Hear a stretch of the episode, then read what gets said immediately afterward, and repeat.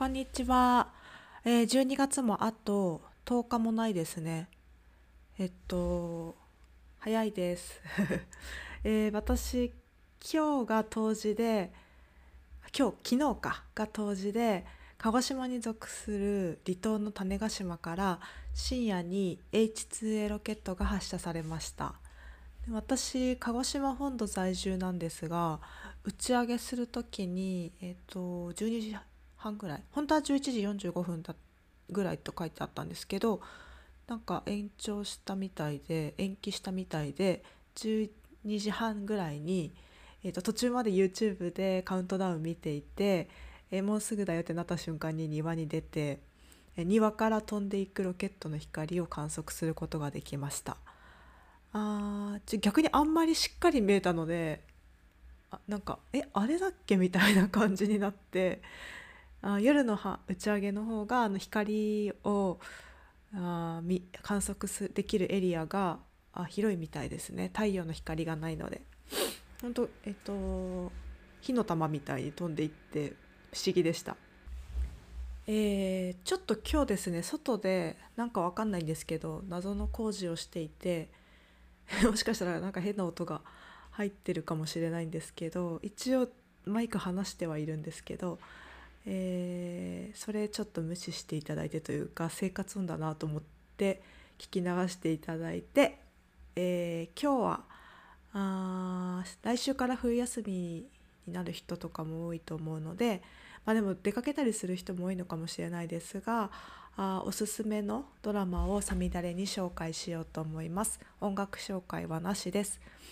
えーあくまでこれはですね私のおすすめであつまりとっても少ない持ち駒の中からご案内なので偏ってます。なのであ本当に自分が見たいものは自分で探してみてくださいとかあともっと詳しい人の冬ドラマの推し情報は検索エンジンに頼って、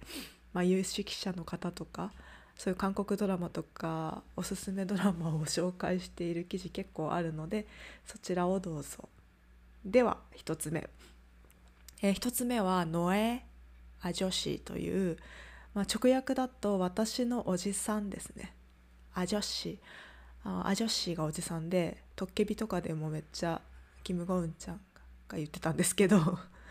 あー日本語タイトルは「マイ・ディア・ミスター」になってます。となんか変な日本語タイトルになってること結構多くてまあこれまだまマシな方ですね。あの韓国ドラマのえ意味と日本語のタイトルの意味がこんなタイトルにする必要なくないみたいな謎のキラキラネームになってること結構あるなっていうのが、まあ、今韓国語勉強してるからっていうのもあるんですけどああります。あとそのタイトルから受けるめイメージと内容が全然一致してないっていうのも結構あるので、えー韓国あタイトルとかその表面の何て言うんですかパッケージデザインあれは一体どういうコンセプトでやってんのかなってちょっと聞いてみたいですね。うん、日本人向けにしたって言ったって内容とちょっと違うけどってなること多いんですけどあ話めっちゃそれたけど。で、えっと、この「マイ・ディア・ミスター私のおじさんは」えー韓国の国民的スターアーティストの IU っていう子がいるんですあの女性の歌手の方がいて曲も多分歌詞とかも音楽活音楽制作自分でやってる上にめちゃくちゃ可愛いんですけどその IU さんとあパラサイト見た方は分かると思うんですけどパラサイトで裕福なお家のお父さん役をしたイ・ソンギュンさんが主演です。イ・ソンギュンさんですね。でえっと IU が演じるジアンっていう女の子が、まあ、ちょっと家庭環境が厳しくってそこで育った上にちょっとなんか知られたくない過去を持っていてその過去を知られるとやっぱ周りから遠巻きにされちゃうのでなんかこうちょっとやさぐれた感じのキャラクターでで大人とか社会に対しても猜疑心っていうかもうそれ通り越して疑うとか通り越しても諦めみたいなのを感じるようななんか人と距離持って暮らしているまあなんか一見寂しげな女の子です。でも一緒におばあちゃんと暮らしていて、まあ、おばあちゃんとなんとか生きていくためにあそういう傷つかないように誰かを信じたりとかあその誰かに優しくされることに対しても何かこうもしかしたら最終的に嫌な目に遭わされるかもとかそういうことがないように、えーと、とそういう態度で暮らしてるみたいですね。でジアンが派遣ってるんですけど派遣で入った建設業の会社で、えー、所属している部署の部長がイ・ソンギュンさんの演じるドンフンという役です。でドンフンさんは真面目で、ね、仕事もできて、まあ、ビジュアルもかっこいいですしなんか周りからも信頼されている様子なんですけどなんか社内政治とかがあんまり得意な方じゃないらしくって、まあ、社内の立場とかもパッとしないしなんか家族からもなんかそんな調子でいいのみたいに言われたりとか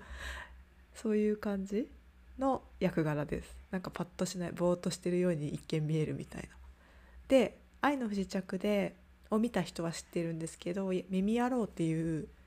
なんか諜報員っていうのかな？みあの盗聴するところで聞いてる役の人がいたんですけどそれやってたキム・ヨンミンさんが演じるト・ジュニョンっていう人が、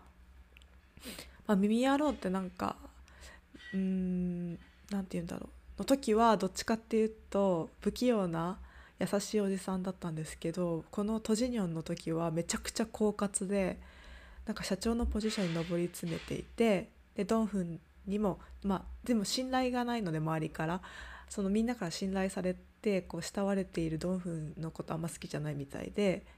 まあ、それだけが理由じゃないんですけど ドンフンにもきつく当たってます。でこの会社ですねめっちゃ社内派閥があからさまでめちゃくちゃ辛そうです私だったらちょっと耐えられないって思うようなことがうんしばしば起こってますねで会社のターンとはまた別でこっちが結構重要その2つのこう層があるのが結構重要であのそれぞれの生活の様子がちゃんとプライベートの様子が描かれます。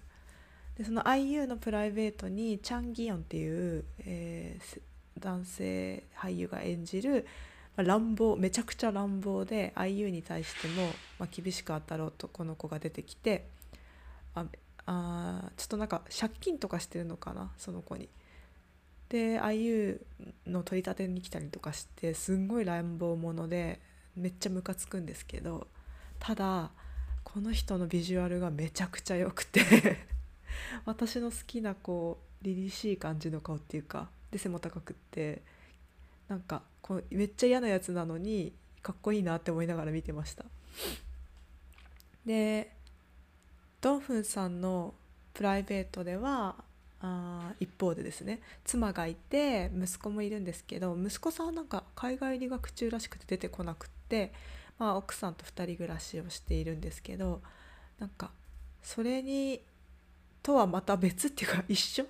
家族としてなんかドンフン氏があ3兄弟なんですね。でお兄ちゃんと弟がいて自分が真ん中なんですけどこの3人がなんかめっちゃ仲良しっていうかなんかおっさんになってもずっとつるんでる兄弟みたいな感じでなんかあ兄と弟があんまり定職についてない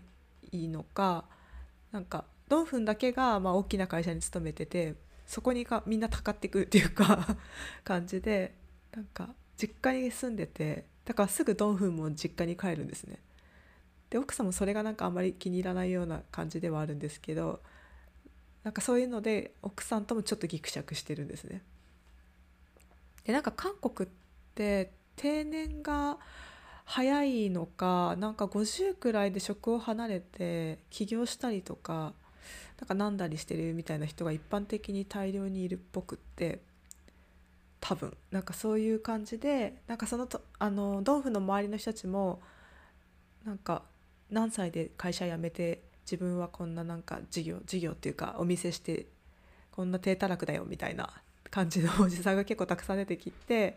でもまあまあまあそのなんか不幸というよりはそれでも仲良くやっていこうぜみたいな空気でなんか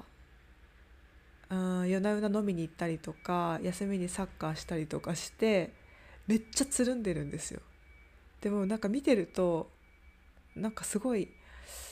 あ日本だと定年まで一応働くけどでもなんかずっと地元にいる人たちってずっと仲良しでだったりするじゃないですかだからなんかその日本の自分の地方都市の地域とかと似てるなってちょっと思いました私はその外に出ていた側だったのであの今地元に帰ってきてるけどそのずっと一緒に過ごしてたっていう友達とかの様子を見ていてあなんか自分とこう人生のフェーズがちょっと違うんだなって感じたのがあってそれと似てるなって思いました。なんかなんか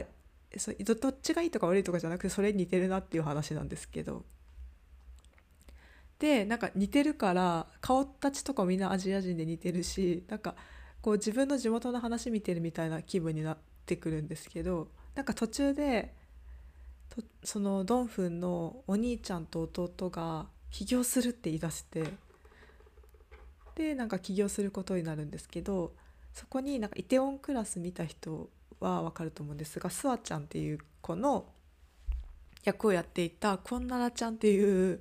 なんか元アイドルの女優さんがもうビジュアル超完璧なのにめちゃくちゃチャランポランなやばい女みたいな役で登場するんですね。それはなんか見てほしい。なんか可愛いんだかムカつくんだかよく分かんない謎の役 です。途中まで。途中でやっぱこういろいろ展開があるんですけど。でまあ、そんな感じのなんか結構これまでみたいにお金持ちあこれまで話したドラマみたいになんかお金持ちとかなんかこうステータスが上の人たちみたいな感じじゃなくってマジで一般的な人たちみたいな。もうなんならちょっとあんまり環境良くないみたいな人たちの出てくる話でなんかそれぞれの性格とか、まあ、現状問題持ったりしてる人が多くて問題とかあと人間関係がもつれてたりとかなんかこう行き詰まり感っていうか閉塞感みたいなのが延々描かれててちょっと意外と重いんですね見始めると。でそんななんかうーんなんだろう辛いみたいな辛くても死にそうみたいな感じじゃないんだけどなんかすごいこう生きてはいけるけどなんか嫌だなみたいな感じのあ様子がずっと描かれててでなんかでもそこまでの途中まで8話ぐらいまでかな？なんかそうちょっと暗いんですけどそこまでの経緯で、まあ、ジアン IU 演じるジアンがドンフに対してちょっとここう興味を抱くっていうかあこういう人間もいるんだなみたいな感じになっていってでドンフンが抱えてる問題とかに対して何かこう解決してあげたいというかそういう感情を抱くようになるんですね。でなんかそれとまた逆でドンフン側もジアンの様子をこう会社とかで見ていてあでそこまでの間でジアンとドンフンが住んでるエリアがちょっと近いみたいな感じになってなんかちょっとこう生活の会社で会った後にえー、電車で帰る時にちょっと会ったりとかそういう感じでこう生活知らない人だったのにあ近くにいる人だったんだみたいな感じで気づくみたいなのとかがあってなんか2人がこうちょっとお互いどっちもなんかあんまり器用な器用でオープンな感じじゃないのであ気にかけてるレベルなんですけどなんかそういう描写がこう出てきてでえっ、とそのなんか描かれ方みたいなのが全然派手じゃなくって静かなんですけどあでもこういうのあるよなみたいなお互いちょっと気にかけてるみたいな感じ。あの普通の暮らしでもですね。なんかいつも常に一緒にいるわけじゃないけどなんかちょっと相手のあれなんか困ってるかなとかそういうのがこうを読み取るみたいなのってあるなって思っててなんかそれがこう見てて胸がこうほっこりするっていうかちょっと迫ってくるようなものがあってその2人の関係のこう徐々に近づいていく感じというか。で最後なんかちょっと動きがバッて起こるんですけどその時にうん今までこう閉塞的に感じてたあ周りの人との関わりとかあがうんこうパッと反転するような瞬間があってそのあいつも面倒くさいなとか邪魔だなこういうのから逃げたいなって思っていった周りの人との関わりがこう温かいものに感じる瞬間とかがあってなんかそうそれってやっぱり私も自分で暮らしててあるなと思っていつもは邪魔だけど何かあった時に、うんま、親とか周りの親戚とかもそうですけどあ逆もあるんですけどね。あのいつもすっごく 閉塞感あって嫌だなと思ったものが何か起こった時にさらに嫌になるとかもあると思うんですけど逆でこのドラマの中ではその今まで周りでちょっと邪魔だなと思ってたものがあ実はすごく自分を助けるものであったっていうかあ支えになっているんだなって思ったとかなんかそのみんな明るくしてても生きづらさとかを持っていたりあとあの誰かに何何かをしてあげたいっていう気持ちで行動を起こすことができるみたいなのとかが描かれててで一言で言えないんですけどなんかこの感じなんか壊したくないなみたいなものがあって例えばそのいつもみんなと仲良く暮らしているよけど本当は嫌だなと思ってるけどこの仲良くしている雰囲気みたいなのは壊したくない。からやっぱり自分はちょっと嫌だけど黙っとこうみたいな感じでするいることもまああの現状維持としては必要だなのかもしれないけどでもそのなんか嫌な部分を行動して変えようとしていく言葉にして伝えようとしていくと一瞬ちょっと壊れたように感じる瞬間があったり相手がまあちょっと傷つくというか考える時間みたいなのが必要になったとしてもなんかうん死んでしまったら無理なんですけど生きてる限り何かこう変わっていくもの変化ってあるし、まあ、さっきみたいに言ったみたいに嫌だなと思ってたものが反転いいものに感じるとかあいいと思ってたものが嫌に感じるとかってやっぱ誰でもその何でもこう二面性があるからなんか全部が良くなることってないけど嫌だなって思うものも持ってたらいいと思ったしなんかそういうものを感じました。でジアンが最初は心を閉じきっていたのに最後どんな風に変わっていくかとか、まあ、ずっと浮かない表情で過ごしていたドンフンにどんな天気が来るかとかそのぜひ見てほしいです。この2人の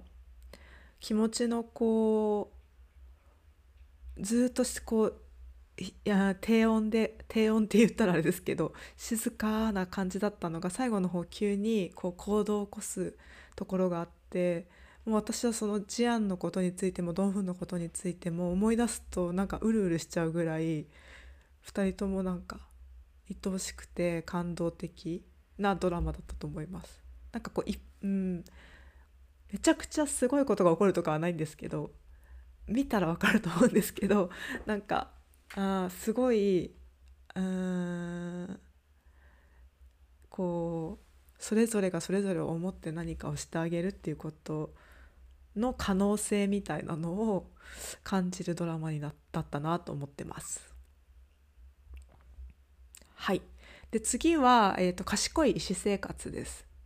これ2020年と2021年に2シーズン放送されたドラマで、まあ、めちゃくちゃ人気だったみたいなので見た人多いと思い思うんですがなんか私もどっかのタイミングで見たいなって2020がもうすごい人気だったって聞いてたのでって思ってたんですけどなんかあらすじ見るとなんかなんて言うんだろうパッとしなくってって言ったらあれですけどなんか、まあ、また後で時間がある時ゆっくり見るかみたいな感じになるようなあらすじの文章になっちゃうんですよね。ででもなんかなんかで3シーズンやることを目指して始めてたっていうのを読んでえこれもう3まで行ってしまうとますます見る時間なくなっちゃうと思って2シーズン目が始まって何話目か進んだところでこれえっと同時配信してたので日本もあの2020年の最初のシーズン1を見終わって2シーズンがまでちょうど2シーズン最後まで行くぐらいに追いつくかなみたいな感じで見てたんですね。でそしたら見始めたらもうドハマりしてしまってさすが人気作品だなっていう感じなんですけどなんかこのドラマはメインキャストがなんと5名もいて なんかタイトル通り全員医者の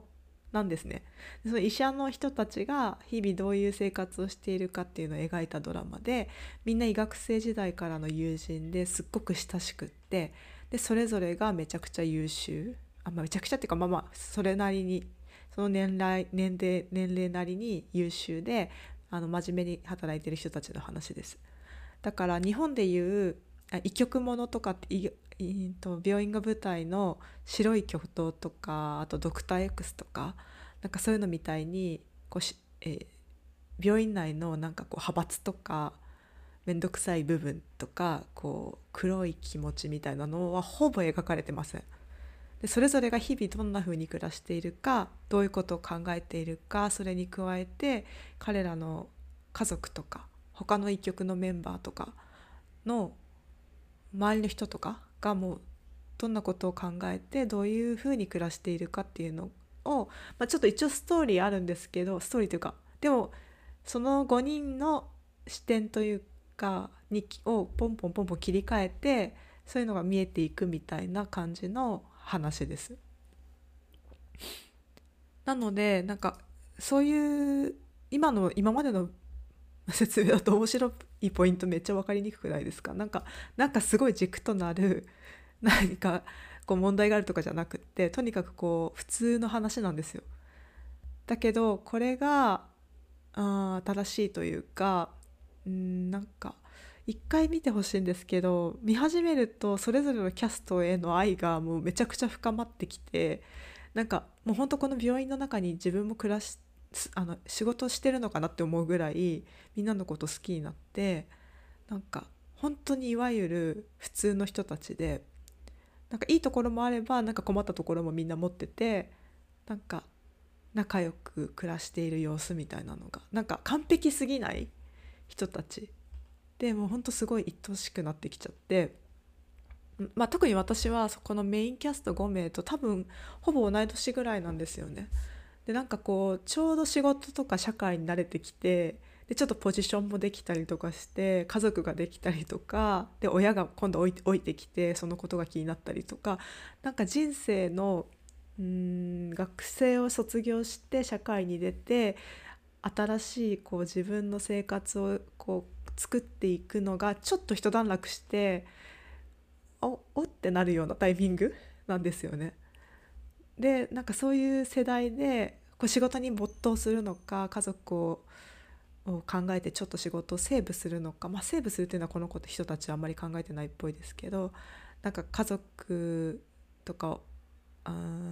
のその親のこととかをあんまりもう顧みずにいたけど、まあ、怪我をしたりとか病気をしたりとかそういう様子が出てきたりとかなんかそういうなんか本当当たりありきたりな問題が出てくる中医者としてのあのなていうの仕事への取り組みも真摯にやっていて友達とも仲良くしていてなんか本当普通の人たちの話で見てるとなんかこう勇気づけられるっていうか元気に元気自分も頑張ろうって感じになるっていうか なんかそのそういう気持ちになる話でした。個人的には、えー、あでこれシーズン2回分あるので時間がある時がいいかなと思って冬休みに見るのをおすすめあんまりこう心も荒れないしいいなと思っておすすめなんですけど、えー、追加のそのおすすめポイントがあって年末年始であ前に紹介した「愛の不時着」っていうのを見ておいてかつ賢い私生活を見ておくとなんかこの「愛の不時着」のヒロインだったソン・イェジンさんと賢い私生活の5人の医者の中で唯一女性キャストでソンファっていう役があるんですけどそれをやっていたチョン・ミドさんが、2022年初頭のドラマで同級生のお友達役をするらしいんですね。でこれどっちの役も見たら愛さずにいられない役なので多分すごい好きになると思うんですけどこの2人が同級生ってことでもうめっちゃ私楽しみにしていてなので皆さんも是非興味がある人は見てみてなんか2022年への布石として見たらどうかなと思っておすすめしました。でちなみにこの賢い医師生活となんか同じスタッフなのかな同じプロデューサーとか作家なのか分かんないですけどスタッフ陣営でなんか多分賢い一生活より前に撮ってたドラマで「刑務所のルールブック」っていうあの日本大のドラマがあって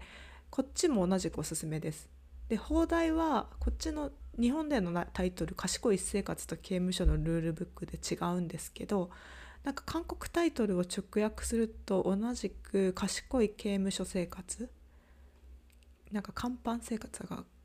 警棒生活なのかな？となってます。なので刑務所のルールブックが先に出たのであの 揃えられなかったみたいなんですけどあの主役が刑務所のルールブックって何でルールブックにしたかっていうと主役が野球の人気投手の役なんです。野球でめっちゃ人気だった人が、まあ、正当防衛でなんですけど妹を守るために、えー、ちょっと男性と暴行になってしまって殺めちゃうんですね。でそれで刑務所に入ることになる話でだから多分ルールブックにしてして、えーと、日本人タイトルは出したんだと思いますそしたらその後多分賢い生活が出てきてあれ？これなんか賢いなんとか生活っていうあのシリーズなんだっていうのは後で多分分かったんだと思うんですけど だから多分揃えられなくってえっとこうなってるんだと思うんですがこの賢い生活同様刑務所を生きるさまざまな人の人間模様みたいなのが描かれててこれもかなり楽しくってなんか主役はイカゲーム去年めちゃくちゃ流行ってた去年じゃないや。もうことまだ今年だった。今年めちゃくちゃ流行ってイカゲームのあの主演じゃなくてまだ主演なのかな？サブ？の、えっと、パク・ヘスさんが、えー、と出てて主演で出ててもうエカゲームの時と全く真逆の役っていうか、うん、優しくてまっすぐな実直な役で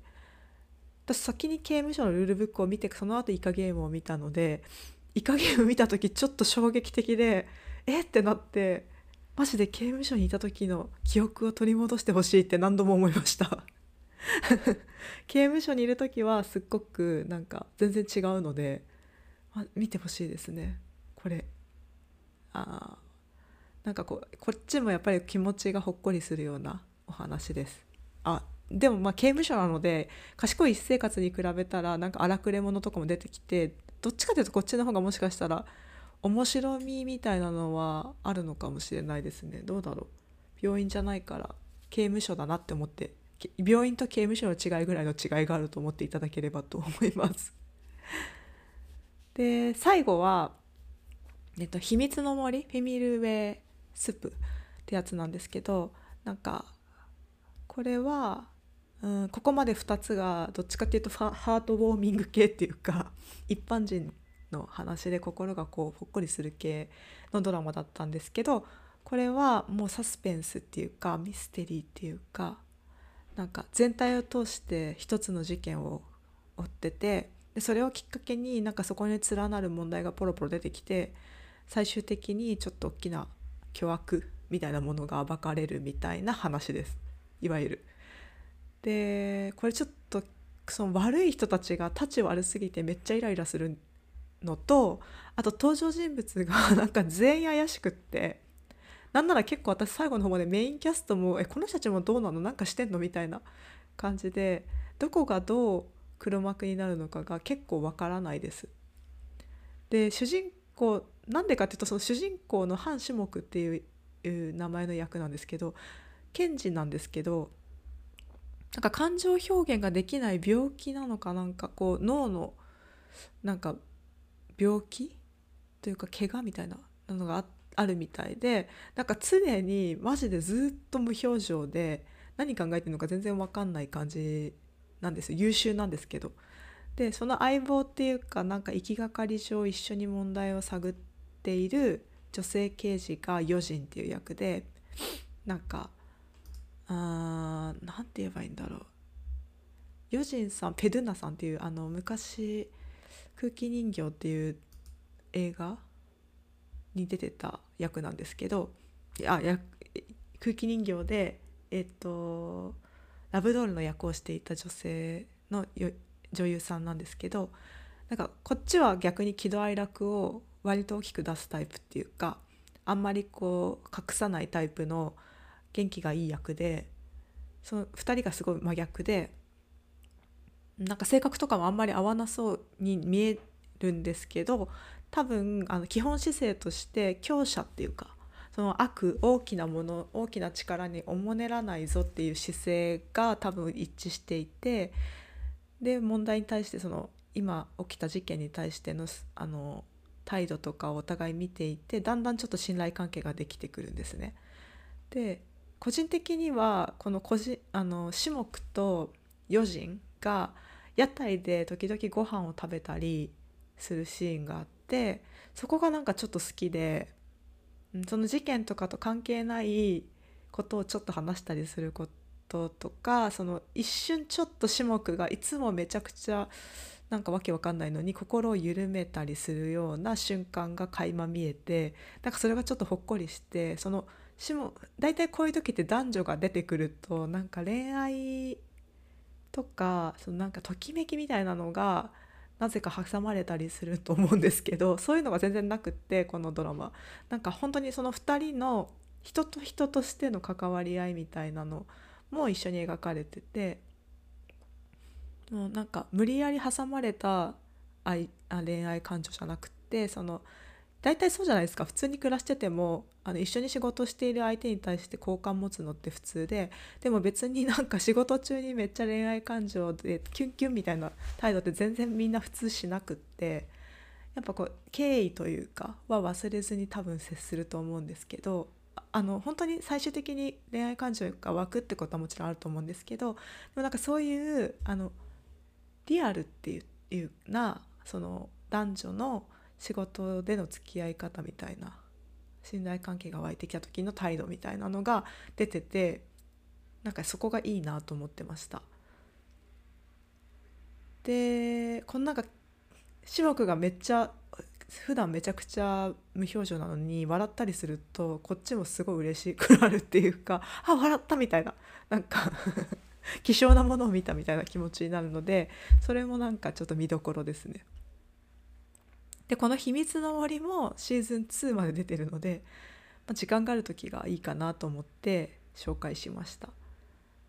であんま話すとこれネタバレしちゃいそうなのでこれについてはこの辺にしてなんか韓国ドラマのサスペンス系みたいなやつって結構日本でもリメイクされてるのあるんですけどこれ韓国のやつだとまあ基本先が気になるような話になると思うんですけど日本のやつだとやっぱ1時間以内で収まってるから1話。そんなに長くならないんですけど韓国版1話が結構長くってそれを一気見しようとするとなんか人生がおろそかになっちゃうので 他のなんか見たいなと思ってるのいくつかあるんですけど今ちょっと控えめにしてます。止まらなくなっちゃうんで。